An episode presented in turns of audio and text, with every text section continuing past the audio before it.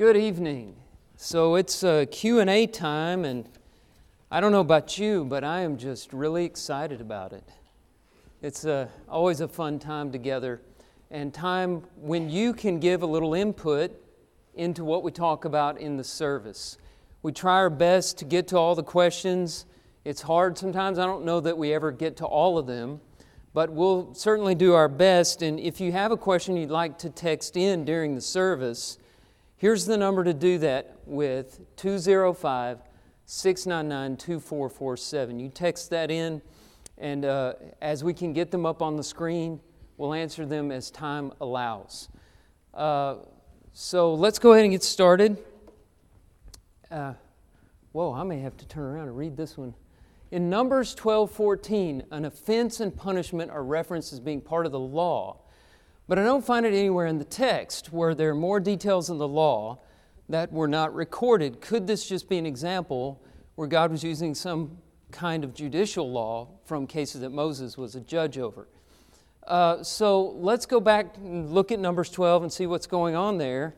This is where Miriam and Aaron were acting in a prejudicial way toward Moses' wife, who was from Cush and uh, they were being disrespectful to, no, to Moses.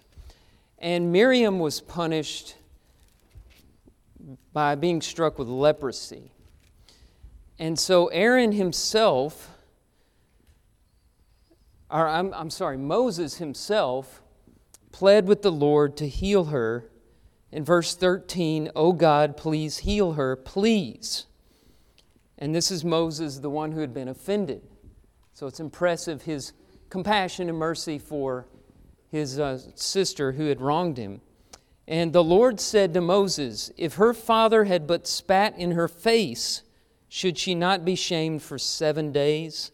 Let her be shut outside the camp for seven days, and after that she may be brought in again.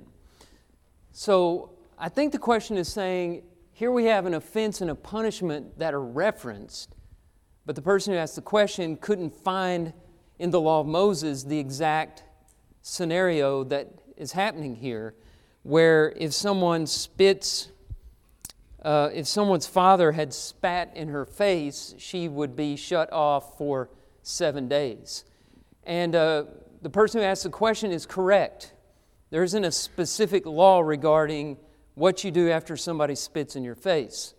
But what you do find are some examples I wrote one down here Deuteronomy 25 9, where that was a way of cursing someone, uh, spitting in their face, showing disrespect to them.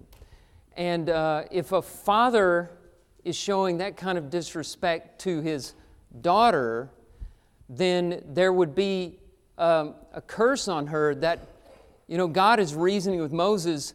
She would at least need to be away from everyone for seven days if she had been considered rebellious enough to receive that kind of treatment from a parent.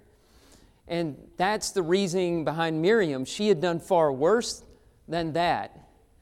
And uh, she deserved a greater penalty than um, if, you know, she had been the daughter who had been cursed by her father for some kind of rebellion. So it's just God reasoning, saying, you know, she deserves some kind of punishment here and I will heal her of her leprosy, but she needs to be outside the camp seven days. Now, another thought on the seven days is if you go back to the legislation regarding leprosy in Leviticus 13 and 14, it's very clear that when someone is unclean, declared unclean, they're to be away seven days, they're to come back, and the priest is to look at them. And if the priest declares them clean, they're to go through a seven day purification process. So there's a couple of things behind the rationale here, probably, that are being referenced, not a specific law that we can point to in uh, the five books of Moses. Next question. In 1 Samuel 16 14, was the evil spirit that came over Saul a demon possession or a mental illness?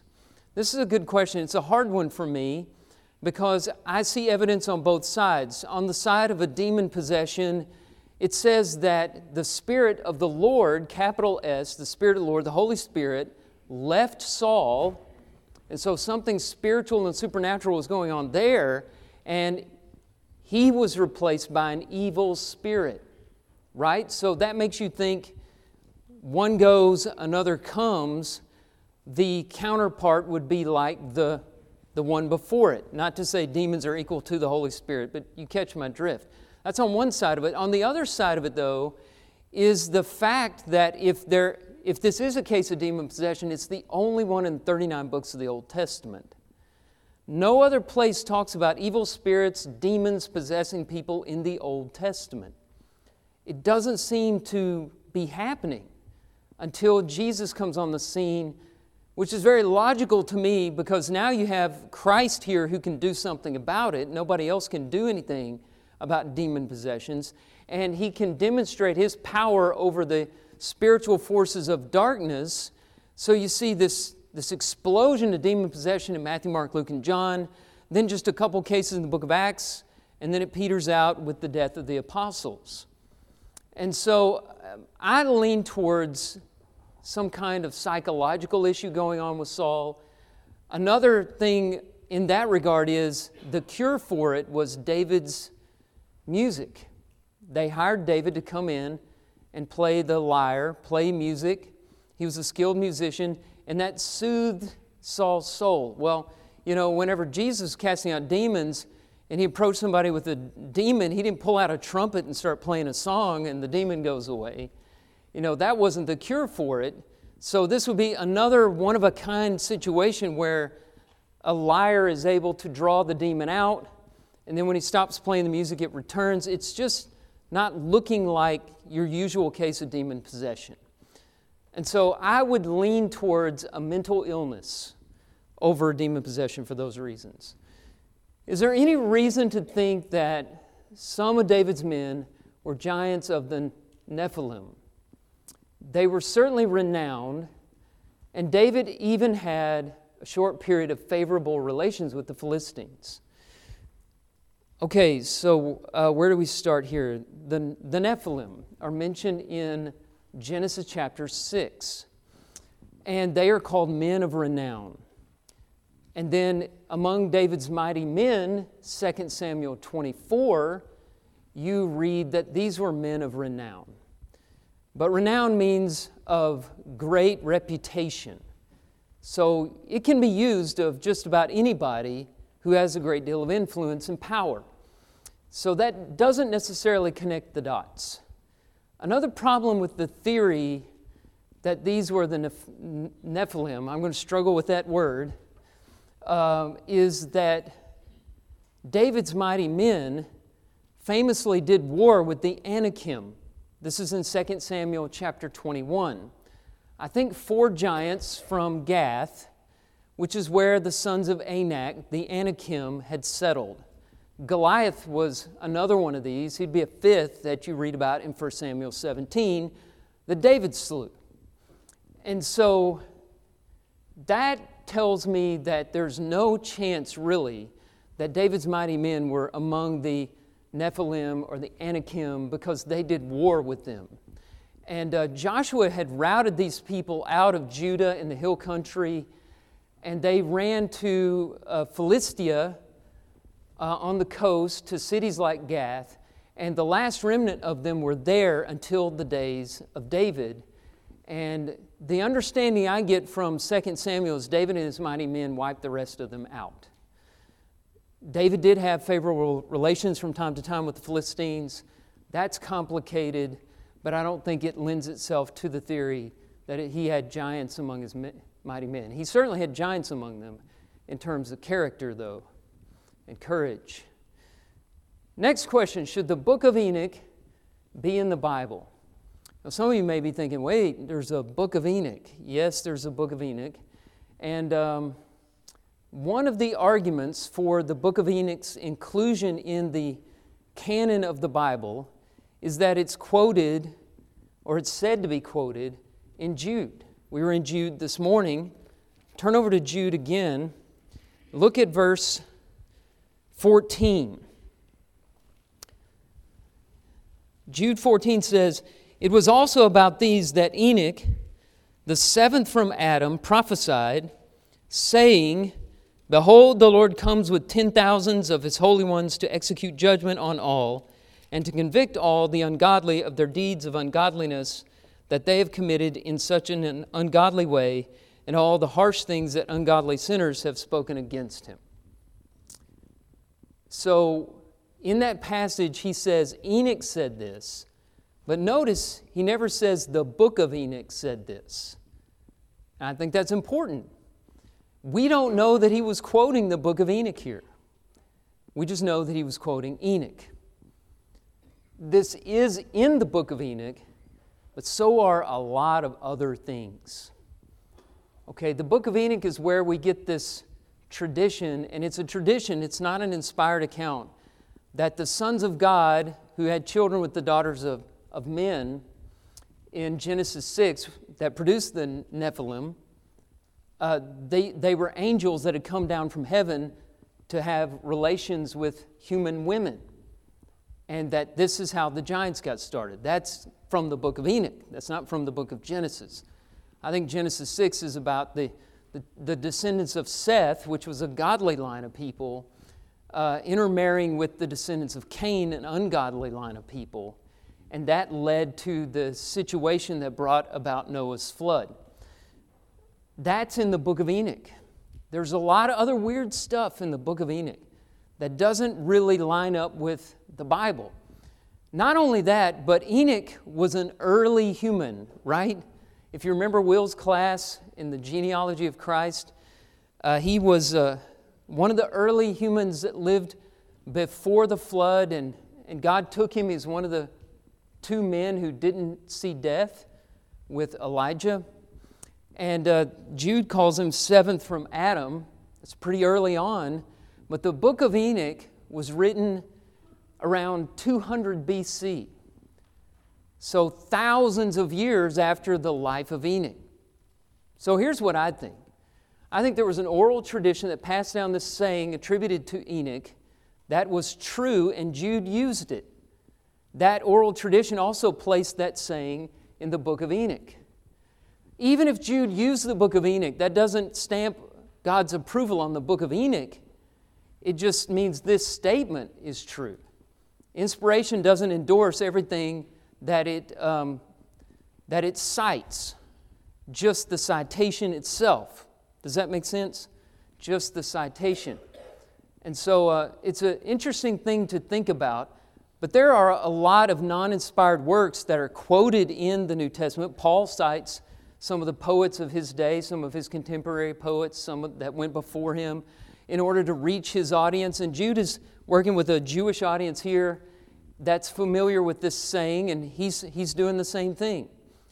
Uh, so it doesn't mean the book of Enoch was inspired.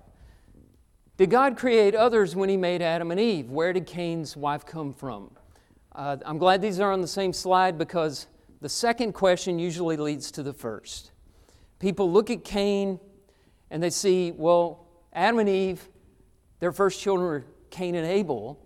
If they were the only people, Cain had a wife, he couldn't have married his sister. Therefore, there must have been some other humans created that we didn't read about. But you go back to Paul's sermon on Mars Hill in Acts 17 25 and following, and he says, He made of one man all nations to live on all the face of the earth. That seals it for me. Uh, even if I don't have Genesis chapter 1, it says God made the first man and the first woman, or made the first man on day day six of creation and made the first woman from the man. If I didn't have that in Genesis 1 and 2, I know from Paul's sermon on Mars Hill that Paul, by inspiration, said all the human race, every nation of mankind came from one descendant, from Adam and Eve. And so I don't buy into this mythology that imagines another set of humans to provide you know, wives for Cain and the other sons of Adam and Eve. Um, well, did he marry his sister? Yeah, I guess so, you know, but things were a little different back then in a lot of ways. For one thing, the first human specimens were pure, genetically perfect. Adam lived for 930 years. Can you do that? I don't think so. So uh, they could withstand a lot of things that today would produce severe birth defects. And you think about how many descendants you could have after 930 years. How many grandchildren and nieces and nephews. And so it's, it's just a completely different situation than today. And it shouldn't be a problem for us to imagine that God could work out how to bring the human family about through one man and woman. What exactly was Jesus doing between the ages of 12 and 32 and where? Well, we don't know. The Bible closes the door on his story uh, at the age of 12, as described in Luke chapter 2, when he gets lost or his parents lose him in the caravan on the way back from Jerusalem to home. Uh, they find him among the priests answering and asking questions. And uh, he tells Joseph, his father, Did you not know it'd be about my father's business? And Joseph was probably thinking, Well, I thought I was your father. But Jesus was saying, I have a heavenly father, and he's my primary responsibility. He went back home with them and was submissive to them in Nazareth. So, between the ages of 12 and 32, he was learning carpentry from his father, as all Jewish boys were. He was also studying the scriptures and, uh, you know, just being a normal Jewish man from Nazareth. And, and that's all we know. And a lot of that is conjecture. Does the Red Sea today recede where it parted in Moses' time? Okay, first problem here is nobody knows where the Red Sea is. I know you can get a map out and look up the Red Sea and see this large body of water between uh, the Sinai Peninsula and Egypt, but that's not necessarily the Red Sea from uh, the scripture days. There are a lot of propositions about where this body of water was. Uh, some say it's a little body of water north of uh, the Gulf of Aqaba called, no, of Gulf of Suez called Lake Timna. Others say it's the Gulf of Suez. Others say it's the Gulf of Aqaba. I think most people would say Gulf of Aqaba. And um, just nobody knows for sure. So we can't find uh, what's the question? Does it receive? We can't see the answer to this question because we don't know where the Red Sea of the Bible is located today. The earth has changed. Uh, maybe it doesn't even exist today. But I think what's behind this is this effort by skeptics to do away with the miracle of the parting of the Red Sea. And some have said, you know, that was just a marsh and uh, it was no big deal for wind to dry it up, for the Israelites to cross over this shallow pond. And it wasn't like God made dry land and had the sea wall up on both sides. Well, the text says, first of all, that the sea walled up on both sides and they crossed on dry land. But it also says that the Egyptians who followed behind were drowned in the water when God brought the sea back to its original state.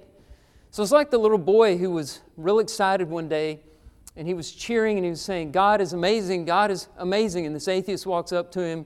He says, What are you hollering about? And the little boy says, He parted the Red Sea and the Israelites crossed on dry ground. And he said, Son, don't you know that was the Reed Sea and it was just a marsh. And we know where it's located today. It's just a small body of water and they crossed over it like they would a ford in the river. And the boy starts hollering, God is amazing. God is even more amazing than I ever thought before. And he said, Why are you saying that? And just explain the miracle away. He said he drowned the Egyptians in three inches of water. That's amazing, you know. So either you can you can try to uh, take away the supernatural element at the beginning of the miracle or at the end, or you could have faith and believe in the Bible's account, which says that he at some body of water that the Israelites had to cross, walled up the water on both sides. They crossed on dry land. When the Egyptians followed, the water came crashing down and drowned the enemies of God so that his people could escape. Are frozen embryos human life? This is a very relevant question right now.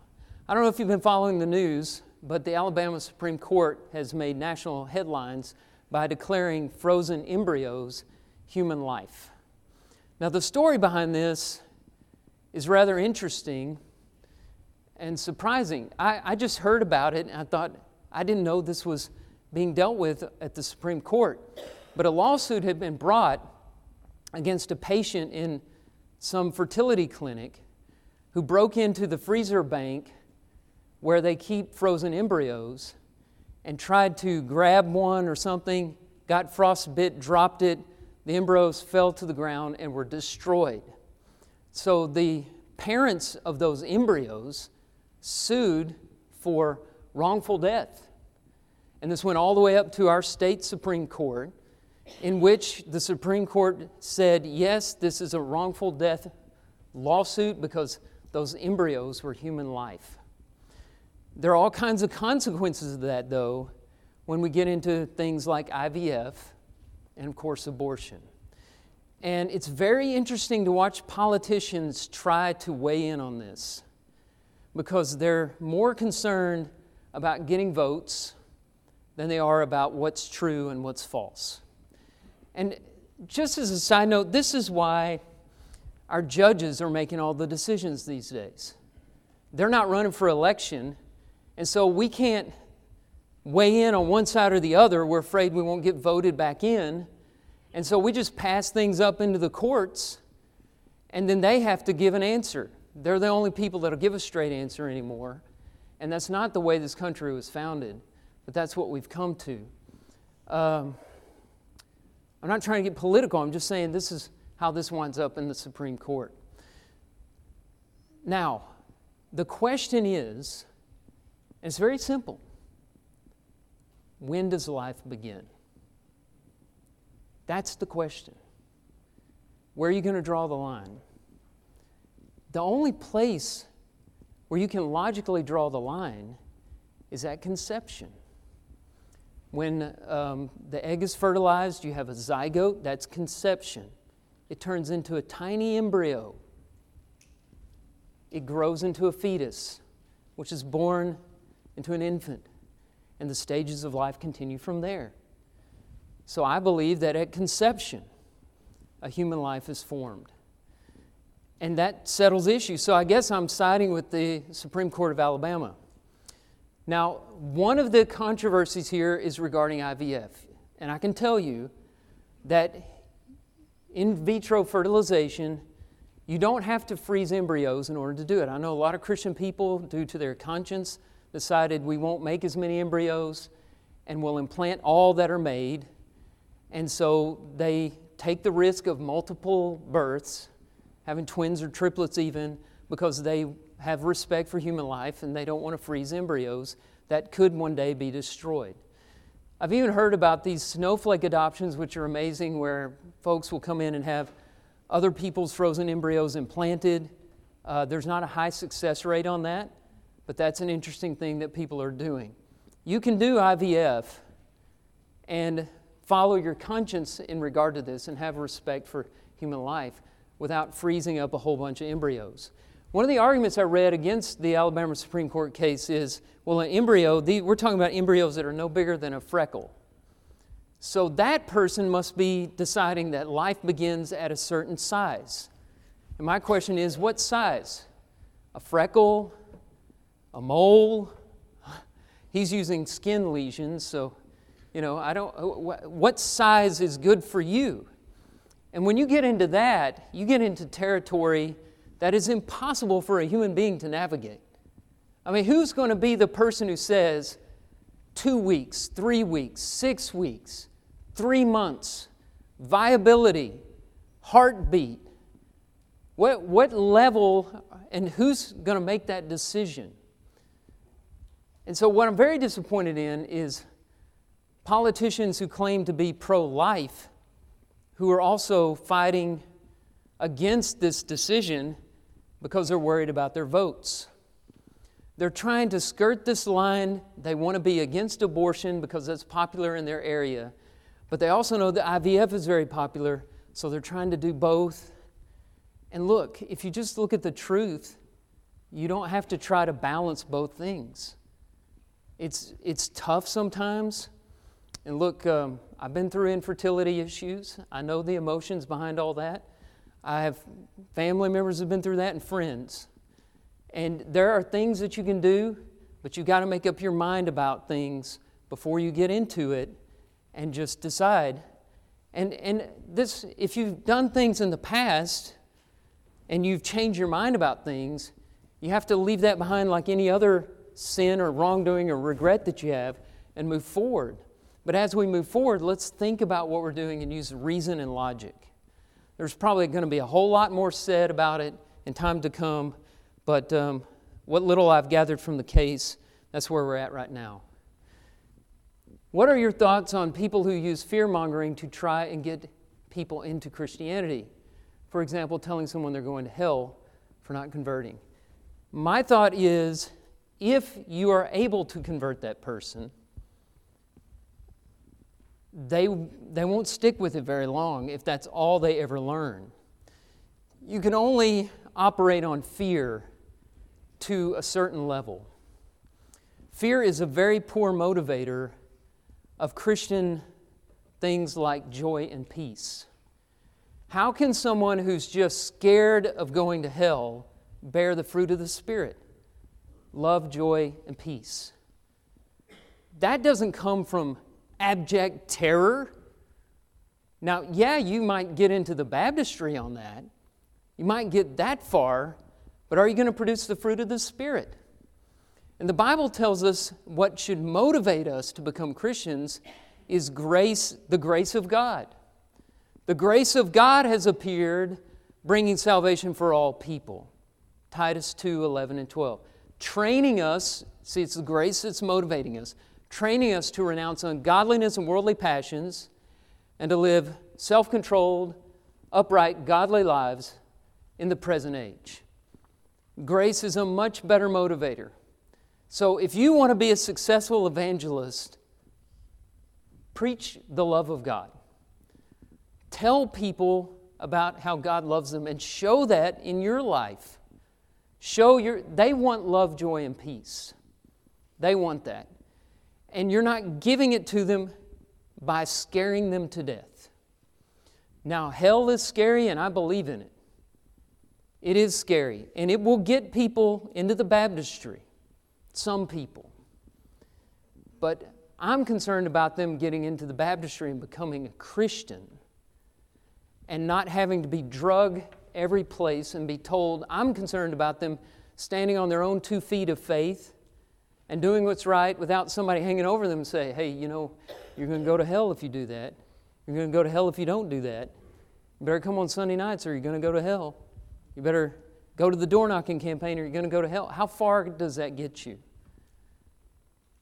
So, hell is real. Don't get me wrong. But if you want to bring people to Christ, try grace. That's what God gives us. Will all religions go to heaven or only a specific one? All Christians go to heaven. Jesus said, I'm the way, the truth, and the life. No one comes to the Father except through me. So if you're part of a religion that denies Christ, if you're part of a religion that rejects the gospel, that's not the way to heaven. I mean, that, that's just the way it is. Only through Christ is the if your religion takes you through Him, then that's the way to heaven. Please explain Hebrews 6 4. It is impossible in the case of those who have once been enlightened, who have tasted the heavenly gift, and shared in the Holy Spirit, and have tasted the goodness of the Word of God, and.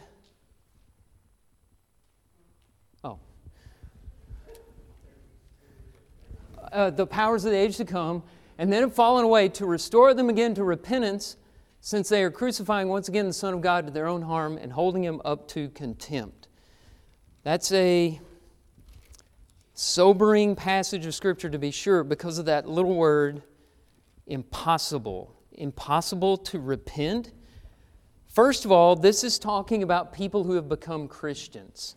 You look back at verse 4, these are those who have once been enlightened. They've learned the truth. They have tasted the heavenly gift. They have shared in the Holy Spirit. Who could that be but Christians? Tasted the goodness of the Word of God and the powers of the age to come, and then have fallen away. So you see there the possibility of falling away from grace.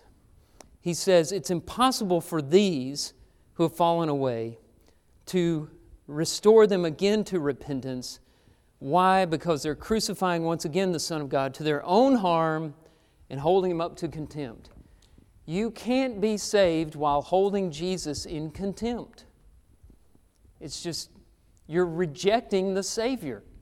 You can't be saved without the Savior. And some people, even after they obey Christ, fall away to the extent that they rebel against Him and they become hardened, and that in their callousness and hard heart, it's impossible to renew them to repentance. Not because they've committed some unpardonable sin. I think some people read this and they worry, oh, have I done this? Was it, um, you know, that time I did fill in the blank? Did that put me on the point of no return? If you're having that concern, you're not this person, okay? These are people who hold Jesus in contempt. And so they're the ones holding themselves back from salvation. They're the ones, they don't want to go the way of Jesus. And that's why it's impossible to restore them to repentance. Why is Revelation so unclear compared to the rest of the New Testament? Well, have you read Romans?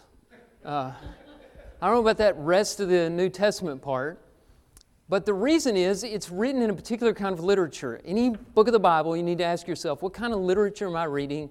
And Revelation is written in a, a t- type of literature that was very well known at the time it was written and very popular at that time called apocalyptic literature. Apocalyptic literature is literature that unveils, which is kind of ironic for us because we're like, this is veiled. But the idea is it unveils truth, it reveals truth, hence the word revelation. Unveiled truth. And uh, it makes use of symbolism. There are reasons for this. Um, one of the reasons is persecution. Apocalyptic literature increases with persecution. Uh, think about a Roman soldier grabbing a book of Revelation. Maybe he can pick up the Greek, but he's reading it and it's just nonsense to him. But a person who understands the symbolism, much of it coming from the Old Testament, will know the message of encouragement that it gives. And so it's purposely unclear to reveal truth to the believers and to conceal it from the unbelievers. The parables work the same way. You look at Jesus' explanation when the apostles said, Why do you speak in parables? In Matthew chapter 13, Jesus said, basically, to reveal and to conceal. Those who have ears to hear, they understand it. Those who, to whom uh, nothing has been given, to whom the ability to hear and understand has not been given, those whose hearts are closed, in other words, uh, it's concealing for them. Is there significance to 1 Samuel 16 13 and 14, which states back to back that the Spirit of the Lord rushed upon David and departed from Saul. Could God have had some type of presence with one king at a time? Could he have had, or maybe that meant, could he not have had? Um, so, what I think is going on there is there's a changing of the guard. David's anointed. God is done with Saul because of numerous faults and numerous cases of, of unbelief in Saul's regard. And so he takes his spirit from Saul and he gives it to David a spirit of inspiration, a spirit of leadership. I'm not exactly sure what all that, that represents, but that's all that I read into it is the, the spirit was removed from Saul and given to David. Now, the spirit indwells all Christians, so there's a sense, I'm not sure if this is what the question means, but there's a sense in which the Spirit can dwell in all of us. But this was a special presence of the Spirit belonging only to the rightful heir to the throne. Does Satan rule hell, or is he part of the people suffering in it? Um, Satan does not want to live in hell. The Far Side cartoons are misleading you. Okay, I don't know if y'all know what I'm even talking about with Far Side, but uh, there's all these uh, comic strips of Satan in hell like it's his place and he's torturing people, and we have that in, pop, in the popular imagination a lot. But hell is a punishment, as Jesus said in Matthew 25, prepared for the devil and his angels. Now, in Matthew 25, Jesus says that those who were the goats on his left, who didn't come to his aid when he was on earth or when his disciples were on earth, in other words, who didn't obey the will of his Father, he said, He'll say to them, Depart from me, you cursed, I never knew you. And he'll send them to the lake of fire, hell, that is prepared for the devil and his angels. I think it's interesting, it wasn't prepared for you and me. It wasn't made for us. God didn't intend for his human creation to be in hell. Heaven was prepared for us. But those who reject Christ will find themselves there with the devil and, and their angels and his angels who don't want to be there either. Hell is a place where nobody wants to be, and uh, you're going to, if, it, if the place itself doesn't scare you, think about who you might be spending eternity with there, and that might get to you. Though it may not be done anymore, should Christians put their hand on the Bible and swear to tell the truth if called to testify in court? And then the reference to Jesus saying, do not take oaths is given Matthew 5 34 and 35. Jesus in the Sermon on the Mount was saying, um, let your yes be yes and your no, no. In other words, be a, a person of truth that people can believe without you having to swear to God about this or that or swear on your mother's grave or whatever it is that you have to say to convince a person that you're not lying. If you're doing that, if you're going to that desperate a length, you're probably a, a liar that people don't believe. Be a person with the reputation of truthfulness. Now, court cases are different. Um, Jesus in Matthew 26 was put under oath uh, when the high priest said, I adjure you he said, um, Tell me whether you are the Son of Man. And Jesus submitted to that and admitted that he was the Son of Man, which got him convicted. And so you have that example, and probably some others that you could look into, where that procedure in court is a little different situation than the everyday situation that Jesus references in the Sermon on the Mount. Okay, wow. Um, it is 10 till, so Thank you for all the questions. Appreciate the effort put into asking them and the study behind it. I can tell you're really digging and looking into the scriptures for answers. Keep searching, keep looking. We'll keep answering as we can. Tonight we have an invitation song selected. We want to encourage you, if you have a need, to come forward. We've talked about the afterlife, we talked about heaven, we talked about hell, we've talked about God's grace.